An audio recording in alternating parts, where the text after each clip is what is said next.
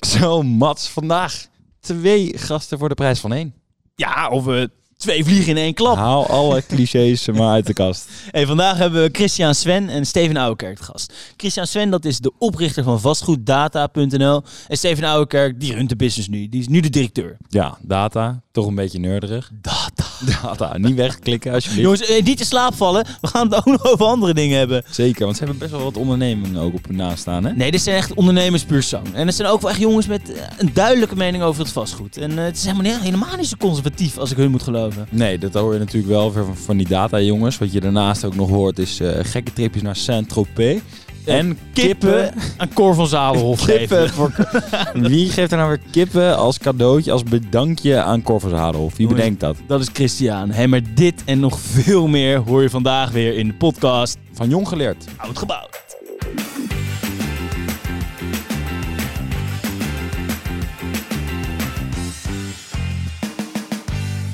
Yes, hey, welkom mannen. Hoe gaat het? Eh, hoe is jullie dag vandaag? Christian?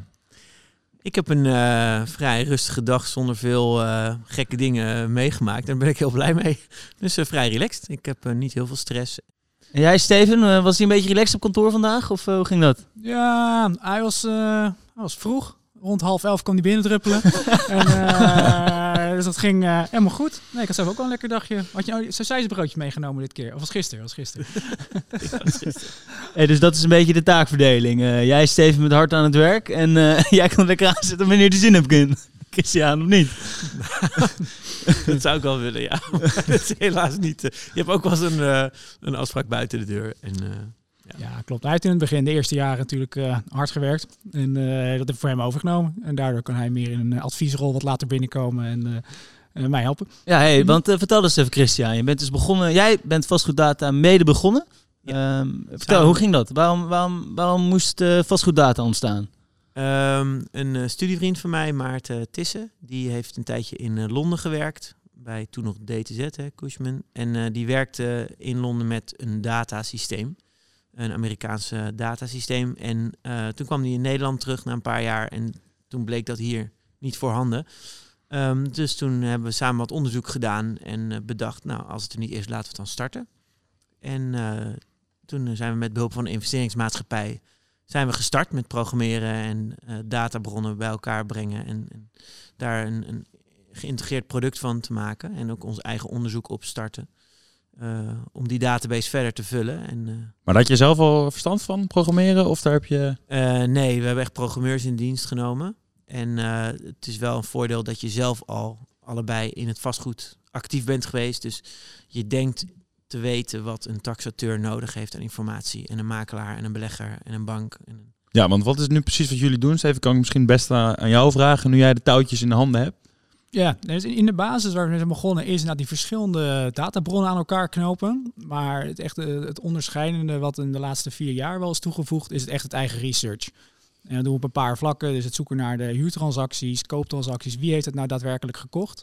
En met eh, echt het laatste jaar zijn we echt begonnen met noemen we locatiespecialisme. Dat zijn dan eh, specialisten die op straat panden binnenlopen, uitzoeken wie zit er op welke verdieping. Zit ergens nog een stukje leegstand aan de achterkant. En zo proberen we eigenlijk de hele puzzel rondom ieder pand in Nederland eh, compleet te krijgen. Dus als ik het goed begrijp, doen jullie dat zelf ook? Jullie hebben echt werknemers die echt in het veld op zoek gaan naar gebouwen, binnenlopen en kijken wie daar op dit moment huurders zijn. Ja, exact. Doen we veldwerk. En eh, ieder jaar moeten ze bij alle panden weer langs gaan. We focussen daar momenteel bij kantoren op. Oh, Oké, goed. En, en wat is dan precies het bedrijfsmodel? Dus even, hoe, hoe, hoe maakt vastgoeddata winst? Verkoop je dan de research, de, de databases en wie koopt dat? Ja, dus eh, je, je koopt toegang tot het onderzoek dat we doen. En daarmee kun je zelf eh, prijsbepaling, of ja, Chris noemde al wat, eh, een paar van de mogelijke klanten. Je taxateurs, de makelaars, beleggers, banken. Eigenlijk iedereen heeft er wel behoefte aan om vanaf zijn eh, stoeltje achter zijn bureau informatie te krijgen. In plaats van zelf naar een locatie toe te gaan of verder onderzoek te gaan doen. Maar dat klinkt best wel arbeidsintensief, zeg maar. Gewoon iedereen de straat op en we, bellen overal aan. Dat is best wel een groot contrast met wat je zegt van het programmeren en alle data op een rijtje krijgen. Ja, je moet natuurlijk een, een, een goede datastructuur hebben om het eigen research ook in op, te, eh, om, hè, in op te nemen, zodat het ook vindbaar is en zodat data informatie wordt.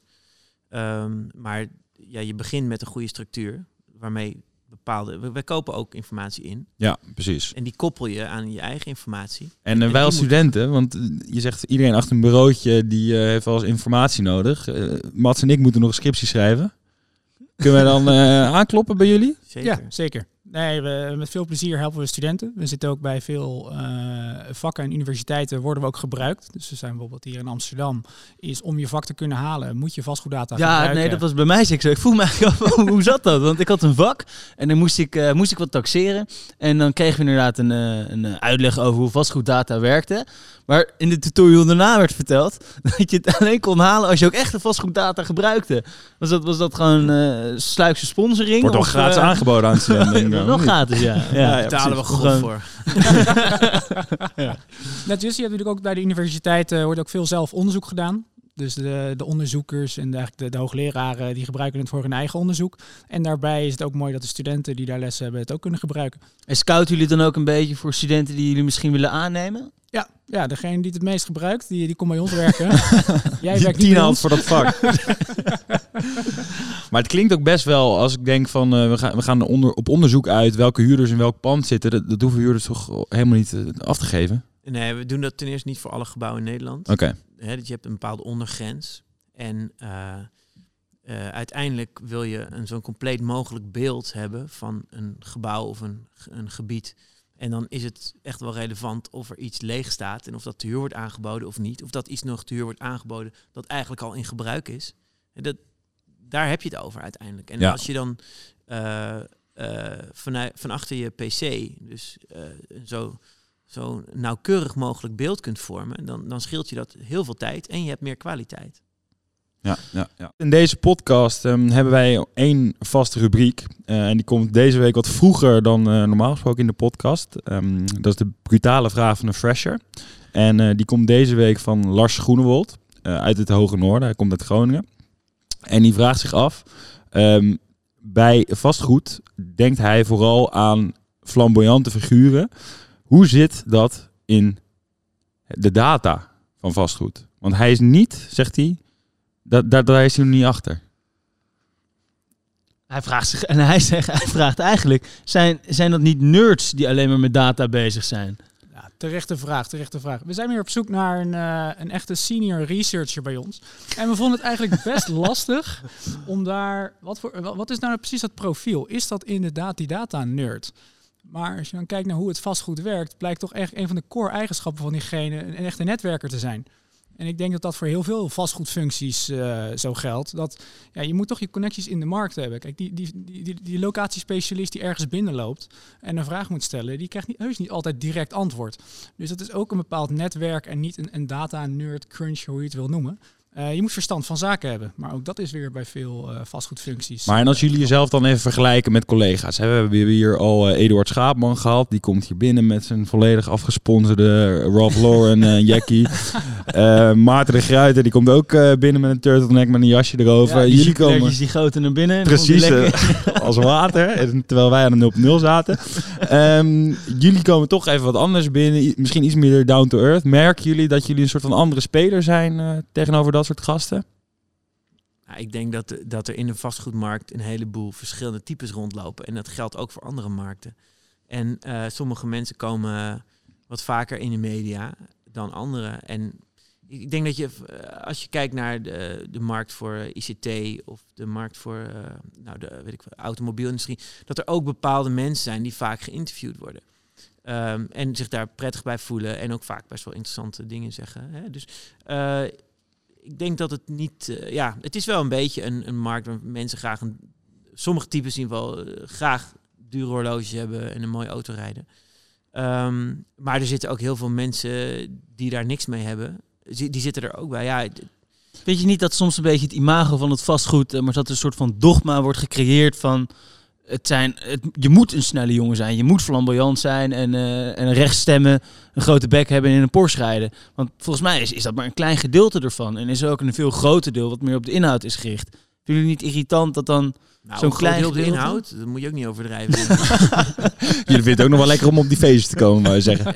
nee, ik, ik denk dat er heel veel mensen met een enorm goede babbel heel ver komen in het vastgoed. Ik denk dat dat echt wel eh, mogelijk is. Beetje bluffen Maar en, en er zijn ook zeker heel veel mensen die, die uh, een academische opleiding hebben of, of anderszins zich serieus verdiepen in de materie en op die manier zich profileren. Ja, dus ik vind het wel mee van. Maar ja, het, het, is natuurlijk, weet je, het, er gaat gewoon veel geld in om. En je zou ook zo'nzelfde verhaal kunnen afsteken over de hedge funds. Hè, die met ontzettend veel geld werken en, en torenhoge winsten en verliezen. Hè, dus, en dat geldt ook voor vastgoed, ja. Ja, hey Steven, jij hebt uh, wat ervaring binnen de finance, als ik uh, goed op je LinkedIn heb gekeken in ieder geval. Ja, dat heb je goed gezien. hey, eh, hoe heb jij dat ervaren? Zitten er nou echt verschillen in tussen die finance consultancy wereld en de vastgoedwereld? Of een pot nat? Nee, ik, ik heb zelf niet zo erg zo'n beeld van ja, de, de echte snelle jongens. Kijk, het, het, is een bepaalde persoonlijkheid die je kunt hebben.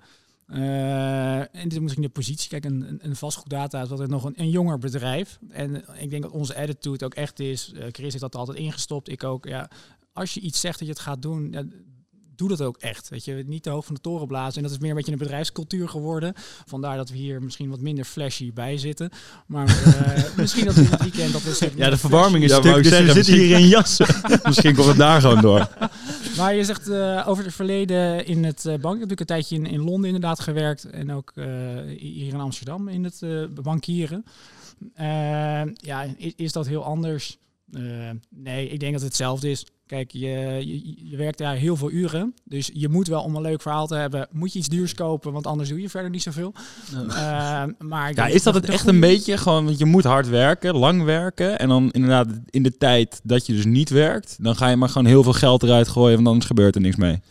Ja, ik, zit hier toch een beetje in de kroeg, uh, kroegpraat met elkaar. Dat ik wel een keertje uh, op de maandagochtend op kantoor. En dan heb je toch vaak van de eerste vraag: wat heb je het weekend gedaan?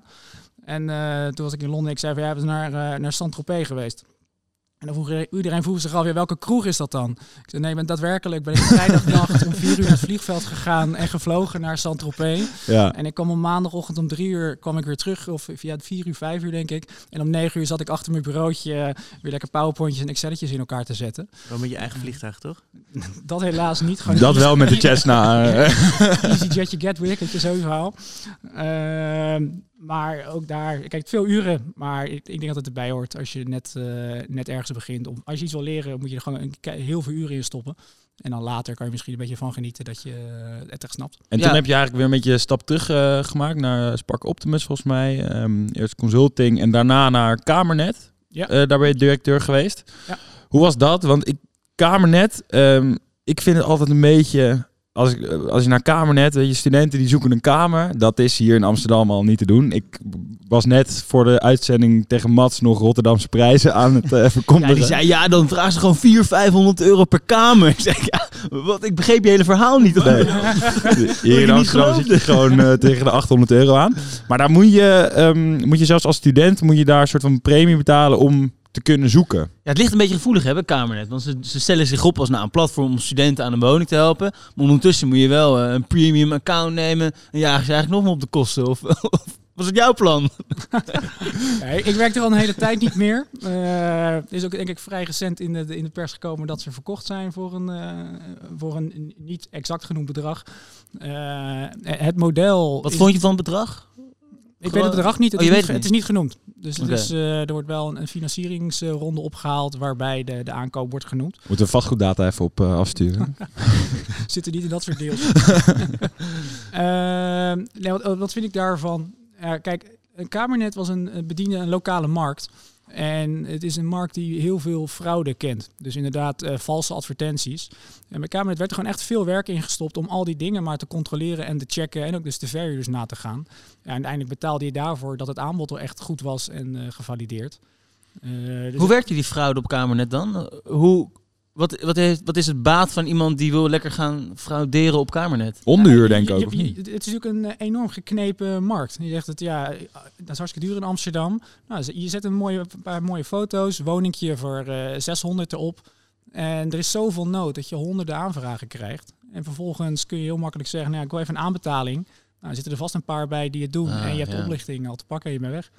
Ja. Dus dat gebeurt uh, heel erg veel. En uh, waarom ben je toen weggegaan? Want je hebt je later dus bij Vastgoeddata, um, ja, je, bent je bent daarbij gegaan. Ben je toen meteen begonnen als directeur? Ja, ja ik ben vanuit uh, Kamernet in contact gekomen met uh, Christian en Maarten. vanuit dat we met Kamernet bedienden de hele markt. We wisten veel data over kamerverhuur. Dat is interessant voor vastgoeddata. Ah, En zo is de relatie ontstaan. En eh, op een gegeven moment hoorde ik van wat vastgoeddata deed. En vond ik het inderdaad een, een mooie stap om van de B2C-markt naar een B2B-bedrijf En Christian, wat zeg jij met zitten dan? Eh, nou ja, je hebt een klik en dezelfde visie. En, eh, tegenkomen in Saint-Tropez, denk ik. I wish. Ehm, ja, dus het was eh, vrij snel eh, waren we daaruit eh, toen we daar een keer over gingen praten. En als we het toch over eh, die studenten hebben die eh, nou, via Steven dan aan een kamer kwamen. Jij hebt eh, Fresh opgericht. In eh, jouw tijd als Onze student. trotse sponsor. Onze hè? trotse Ja. sponsor, inderdaad. Ja. Waardoor Mats eh, wel zijn Tesla kan rijden, zeker nog in zijn studententijd. Erg mooi. Wauw. Andere tijden dan mijn tijden als student. Ja, want bij jou was het misschien nog even hangen en wurgen. Waarom eh, heb je het eigenlijk opgericht? Waarom was het er Nou, nodig? ik wilde meer leren over vastgoed en ik wilde graag vastgoedjongen worden. En ehm, eh, als ik het niet deed, dan eh, deed niemand het. Dus dan heb ik het maar gedaan. Maar wat, wat trok je aan dan toen, aan het vastgoed? Nou, ik, ik wilde leren. Ik studeerde in, aan de Universiteit Maastricht en eh, ik was eerstejaars. En ik, ik wilde me verder verdiepen in de markt van onroerend goed. En Heb je daar Ja. Nee, dat was dus het probleem. Dus ik ging naar eh, een professor daartoe die een, een vak geeft daar, Piet Eichholz. Professor Piet Eichholz. Ja, dit pakt dus Oh. al mijn boeken geschreven. Daar heb ik nog een eh, artikeltje van geciteerd gisteren. nou, nou ja, dat is eh, heel goed. En eh, ik vroeg aan hem of er, wel- welke vakken er zijn. En het was, was een vierdejaars vak. En eh, ik zeg, ja, ik wil graag meer leren over vastgoed. En eh, ik zeg, is er niet een studievereniging of zo? Hij zegt, ja, Ja. er zijn hier twaalf mensen of zo per jaar die afstuderen met die specialisatie. Dus er is weinig markt. Ik zeg, nou ja, ik zeg, het hoeft voor mij ook niet heel groot te zijn. Ik zeg, ik wil gewoon leren eh, over eh, wat je allemaal kunt doen. En dat je wat een er soort voor- gelijke tegenkomen. Dat je een beetje kan sparren, wat nou is nou leuk. En, en- eh, ik zou gewoon op, op studiereis willen naar, naar New York om te kijken hoe een wolkenkrabber wordt gebouwd. En als we het met zes man doen, maakt mij niet uit, nog best een beetje klein ja, zijn. We zeggen weinig markt. Kijk eens om je heen, joh. Nou ja, en toen zei hij van, nou ja, dan moet je niet een vereniging oprichten, dan moet je gewoon een, een studiereis organiseren. Ik zei, nou, goed idee. En hij gaf op dat moment ook een vak aan de UvA eh, voor tweedejaars. Dus ben ik het jaar daarna ben ik dat vak gaan volgen in Amsterdam. En eh, toen zag ik allerlei, eh, nou ja, zielsverwanten, zeg maar. Hè, allemaal vastgoed geïnteresseerde studenten. Ik, Nou, er is Maar markt. geen Ma- Maastricht. Hij kwam thuis in de Nee, grote ik stad. was de enige uit Maastricht. En eh, toen eh, ben ik de studiereis gaan organiseren naar Chicago. En dat was dan de meest dynamische vastgoedstad van Amerika volgens Dus even, mijn even voor het beeld, hoe oud was je toen? Ja, dat was ik eh 21. Oké.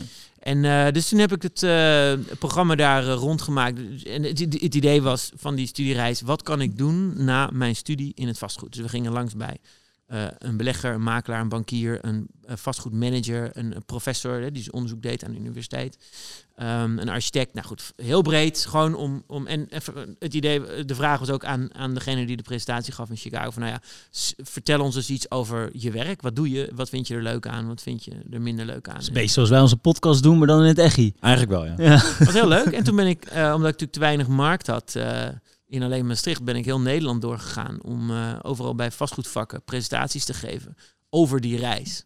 Eh, dus bij vastgoedvakken die in Groningen en, en Delft en Eindhoven overal werden gegeven.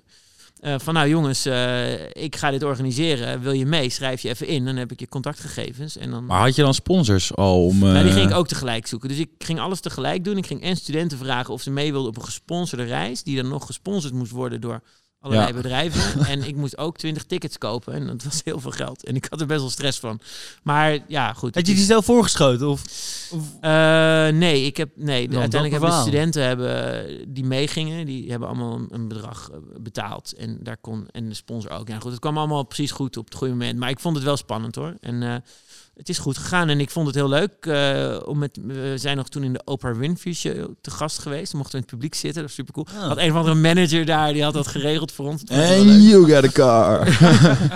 En, ehm, maar dus het was een hele leuke reis. En, en tijdens die reis bleken dus heel veel studenten zo enthousiast over het idee van een, een soort studievereniging. Dat, dat ik ook een nieuw bestuur, een nieuw bestuur kon vormen na die reis. En dus ik had zeg maar.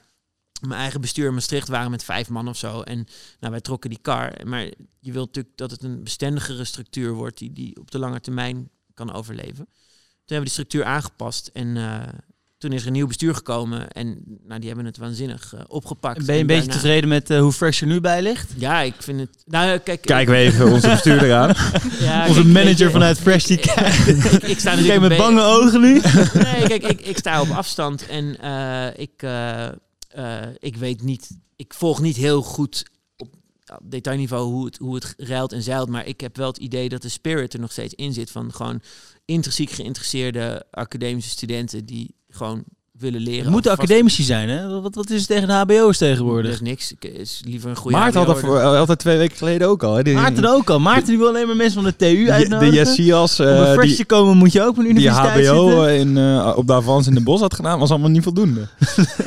Maar, maar sorry, ga door Christian. Nou, de kwantiteit is nooit eh, het probleem geweest. De, de- en je moet keuzes maken. En ik moet zeggen, ik heb liever een goede HBO'er dan een slechte WO'er. Ehm, maar eh, ja, met alleen maar academische studenten heb je ook al een gigantische organisatie. En ja, het is heel jammer dat, dat we die keuze hebben moeten maken, of willen maken. Ehm, ja, eh, dan gaat alles keer drie, dat kan. Maar het is een keuze. En, en wij vind, hebben het. Tussen, ik had op dat moment het gevoel dat, dat dit al heel wat was. En eh, nou ja, maar even dus, ik wil nog even terugkomen op je vraag van net, van hoe vind je het gaan? Ik ben dus niet tot in detail op de hoogte, maar ik vind het echt super mooi dat jullie dit eh, gestart zijn, hè? Een, een podcast. Dat Kijk. Ik, dat ik daar aan mee mag doen. hier, hier werken we naartoe. Ik voel me zeer vereerd. Ja, maar het gaat uiteindelijk om je innovatie. En, eh, hè, of tenminste, gaat dat klinkt ook weer zo eh, heilig. Maar ik bedoel meer van, eh, het- is, ik vind het super mooi dat jullie innoveren. Want dit wat hier gebeurt is innovatie. Nou, ik vind dat stuk innovatie wel leuk om op te pakken. Hè? Om even weer naar jou te brengen, Steven. Eh, de wereld van het vastgoed is, is vrij conservatief. En kijk, jullie zitten wel duidelijk in de, in de hoek waar, ja, waar de ontwikkeling zit, hè, de data. Maar wat vind jij nou nog sectoren binnen het vastgoed waarvan jij zoiets hebt van, nou, daar moet wat aan gebeuren? Want dat, dat, dat loopt echt nog enorm achter. Ik denk ik het vastgoed nou niet per definitie conservatief vind. Ik denk dat echt iedereen binnen zijn eigen mogelijkheden van alles aan het ontwikkelen en proberen is. Eh, natuurlijk, eh, we moesten opeens allemaal, mochten we amper bezichtigingen gaan doen. Dan ga je het allemaal online doen, allerlei tools daarvoor zoeken. En hoe doe je dat? Ik denk dat er ook allerlei bedrijfjes bezig zijn. Hoe kun je de constructieprocessen verbeteren? Dus, eh, zo conservatief is het niet. Maar ja, die, die panden die staan nu wel helemaal eh, een stuk of 40, 50 jaar. Maar schuurt het niet af en toe jullie vakgebied met eh, een beetje de bluff? Data is vrij exact. En dan de, de bluff aan de andere kant van sommige vastgoedbazen. Schuren die twee werelden niet af en toe? Eh, ik denk het niet. Ik, eh, ik, ik zou niet zeggen dat eh, alle vastgoedbazen echt aan het bluffen zijn. Ik denk dat een, Jammer, dat willen we horen. dat we graag willen horen.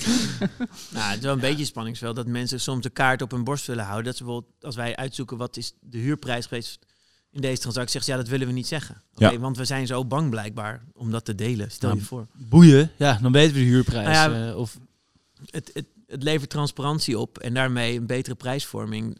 Eh, maar er zijn, je kunt er op twee manieren naar kijken. En het doet mij ook wel denken, Christian, wat jij eerder zei. Dat jij toen jij begon met Fresh, toen verkocht je banners op websites. En toen kreeg je twee vragen. Eén, wat is een banner? Twee, wat is een website? En ik kan Ja, me, dat was ik kan me 1999. voorstellen... Toen, toen wilde ik sponsoren aantrekken. En toen, toen degene die daar dan over besluiten, dat zijn mensen die eh, eh, dik in de 50 zijn. En in 99 waren die nog niet zo heel bekend met, met websites en dergelijke. Maar, maar Dus zie, toen- je, wel- sorry, zie je wel eens gelijkenissen dan in de situatie van nu, waar je misschien bedrijven moet overtuigen van het belang van data? Of dat mensen zeggen, nee, dat heb ik allemaal niet nodig, joh. Eh, Een bar van 4% erboven eh, Ja, verkopen, en ik ken die mensen of, eh, en ik ken die buurt en ik heb dat zo vaak Ja. gedaan. En ja, nee, dat, nou, dat blijft altijd, eh, altijd een spanningsveld. Kijk, we hebben van Maart hebben we bijvoorbeeld gehoord van eh, jongens, begin maar eerst eens even bij een grote belegger. En kom dan daarna maar bij mij werken. Bij Eduard, die zei, eh, zet in op, eh, op mijn eh, vakgebied. Zeggen jullie dat ook? Want dat zeggen ze eigenlijk allebei al. Nee, volgens mij is ook wel een idee. Je moet gewoon breed kijken. Probeer van alles.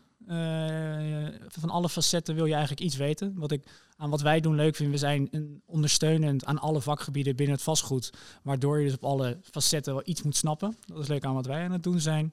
Maar eh, in jullie schoenen eh, zou ik vooral gewoon ergens lekker aan de slag gaan. En eh, je, je kan altijd weer wisselen. En we zien het wel. Ja, dat vind ik ook. En ik kreeg zelf wat advies van een professor van de UvA toen ik aan het afstuderen was. Van, nou, ga lekker gewoon even een paar jaar taxeren bij een grote organisatie. Dan kom je heel veel eh, nou ja, vastgoed waarderingsvraagstukken tegen.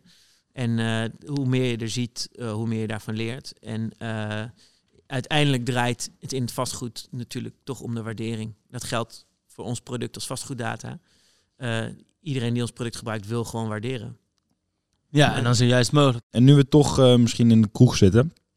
Ehm, Christian, wij zijn nog heel erg benieuwd naar het verhaal van jou en Cor van Zaaldenhof en eh, kippen. Misschien moeten we inderdaad twee boeren noemen.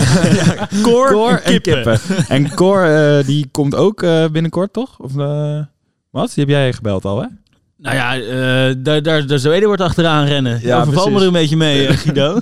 nou, is goed. Hij, hij komt eh, waarschijnlijk. eh, maar we zijn wel zeer benieuwd. Dan kunnen we de kijkers alvast even een voorproefje... even of hij een boek wil schrijven over zijn leven en over zijn visie. Ja, precies. Dat kan de markt goed gebruiken. Maar dan kunnen we hem... eh, de- Waarom? Waarom Ja, eh, eigenlijk Cor? Ja, dat is, Nou, Cor is echt de vastgoedbaron van Nederland, hè? Ja, nou, hij, hij, ik lees altijd wel de interviews met hem. En ik vind dat hij altijd hele slimme dingen zegt. En laat zich niet gek maken door eh, allerlei eh, academische prietpraat.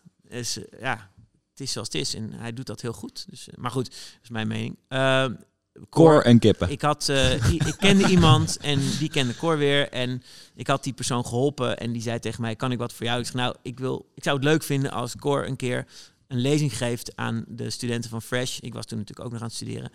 Ehm, over hoe hij de wereld ziet en hoe hij het gedaan heeft. En dat, soort informatie. Nou, toen zei hij, nou weet je, ik heb Cor een... dus die man die ik kende, die zei, ik heb Cor eh, een stel parelhoenders gegeven. En daar was hij helemaal niet blij mee. Dat had hij voor zijn verjaardag gekregen. en het was een buurman of zo van Cor. En, en die, die parelhoenders die, die gingen Cor iedere ochtend wakker maken. eh, onder zijn raam. En eh, dus die was eigenlijk niet zo blij. En toen was mijn idee van, nou, als ik nou een keer je parelhoenderhok schoonmaak, dan eh, geef jij mij een lezing, weet je wel. En dan op, wel op je eigen landgoed en ook nog gesponsord qua borrel, dankjewel. en eh, dat vond hij goed. Dus ik kwam eerst op zijn kantoor in Amsterdam. En eh, eh, ik had eh, mijn pak aangetrokken en ik had gelukkig mijn schoenen gepoetst, want daar keek hij naar, bleek daarna. en eh, toen had ik ook spijkerbroek meegenomen om dat hok schoon te maken, maar nou, dat hoefde dus niet. Maar hij wilde wel die, eh, die lezing geven. En nou, dat was een hele leuke, een hele goede lezing. We hadden of, eh, 40, 50 man of zo op zijn landgoed. Superleuk. En toen, oh ja, en ik wilde hem dus bedanken. Eh, voor die lezing. En ik dacht, waar maak je nou zo iemand blij mee? Weet je, Die heeft alles al. hij heeft alles al. Ja. Dus, en toen dacht ik, nou ja, weet je, hij, hij zegt altijd zelf dat hij aan boerenzoon en dit en dat. Ik denk, en hij woont op een landgoed. Ik nou, stel kip is wel leuk. Hè? Dus als je via die parelhoenders met elkaar in contact komt. Dus ehm, ik dacht, ik neem een stel kippen mee. Dus ik had, maar ik dacht, je moet eh, al een beetje backup. Dus ik, ik had ook een van een saai pakket met koffie en weet ik wat allemaal. Lekker, eh, prachtig. Had ik ook meegenomen. Je weet nooit, je moet toch niet met lege handen staan. Dus ik kwam eraan. En toen eh, vroeg ik aan de tuinman, ik zeg, ja, ik heb hier stel kippen bij me. Maar eh, gaat dat goed, denk jij? Hij zegt, nou, ik bel even mevrouw van Zadelhof. En eh, nou, die zei, ja, die gaan gewoon in de soep hoor, bij Cor. Ik zeg, oké. en uh, ik kreeg wel wat stress. En, eh. Dus toen eh, was het afgelopen, die, die lezing van hem. Dus toen zei ik, nou, ik zeg, ik heb net je vrouw gesproken. Of ik heb net uw vrouw gesproken. En die zei dat, eh, ik had kippen voor u gekocht om te bedanken. Maar eh, die, eh, die gaan de soep in. Dus dat is niet zo'n goed plan. Dus ik heb nu ook iets anders meegenomen. Ik heb hier koffie.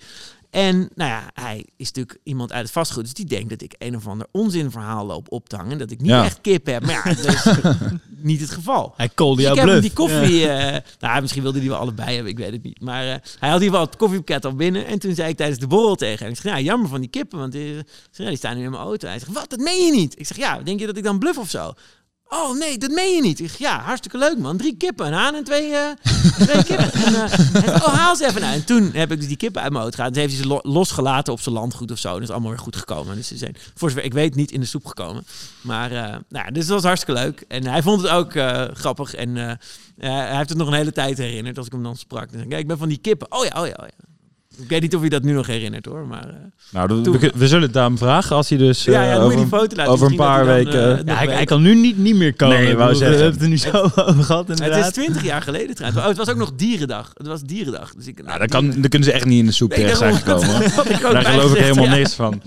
Ja. Mats, ik denk dat wij een eh, goed beeld hebben van eh, ons eh, Nederlands vastgoed data. En eh, geef nooit eh, kippen aan Cor. Nou, behalve als het dierendag is, want dan mogen ze rondlopen. Heren, dank jullie wel eh, dat jullie aan wilden schrijven. Leuk Thanks, dat je er man. waren.